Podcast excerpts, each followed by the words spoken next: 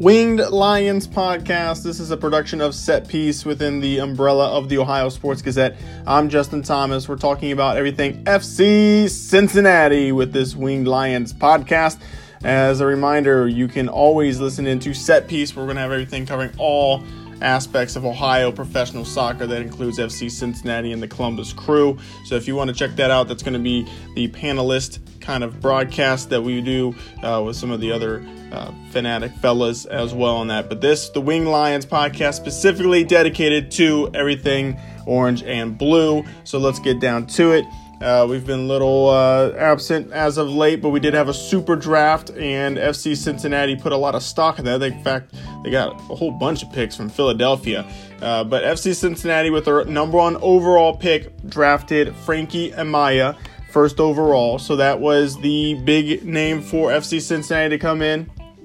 FC Cincinnati uh, bringing in Amaya. Now, Amaya is a U20 national player for the United States. He also comes from UCLA. Uh, seems to be very talented youngster. He is definitely got a lot of speed on him as well. So this would be an interesting um, kind of pick to see where and how he kind of comes along. Obviously, uh, staffing gentlemen in the younger kind of aspect is always good because you hope to have those guys stick around for the club uh, for the long term. So, drafting Frankie Amaya is, is a good call. Uh, this is a guy that, that definitely seems like he's very happy to be here with FC Cincinnati. So, he is going to be a really good center midfielder. We'll see how he kind of plays into uh, the MLS, but all aspects coming out of UCLA seems to be a very good passer, very good, uh, very creative player with a lot of good vision. So uh, I know the the FC Cincinnati club personnel very high on Frankie Amaya. Also selected was uh.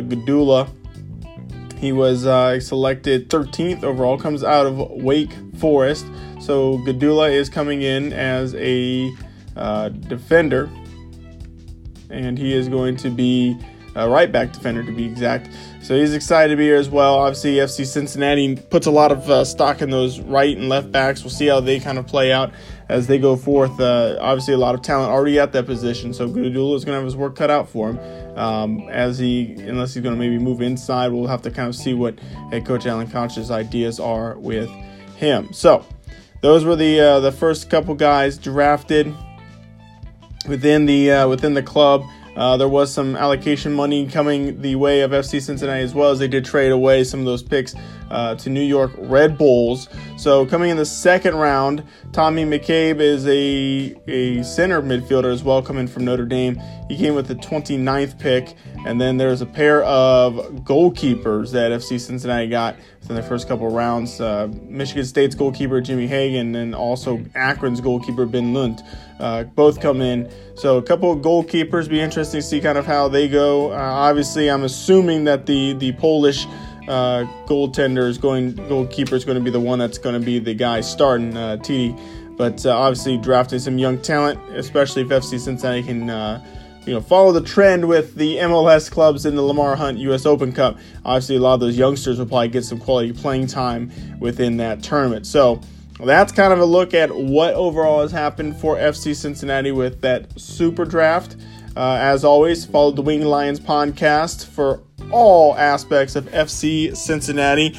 And Wing Lions podcast is a production of Set Piece from the Ohio Sports Gazette.